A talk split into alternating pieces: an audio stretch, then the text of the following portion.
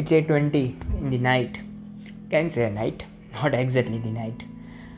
This podcast will give you an idea of how me as a person sees the world, sees the relationship, the love, the affections, the attractions. It is my story.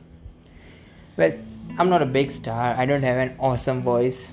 Many of you may laugh at my voice, but uh, definitely you would love to hear me once.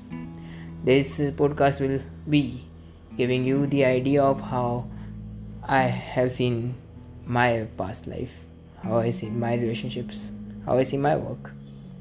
Welcome to the Outlook.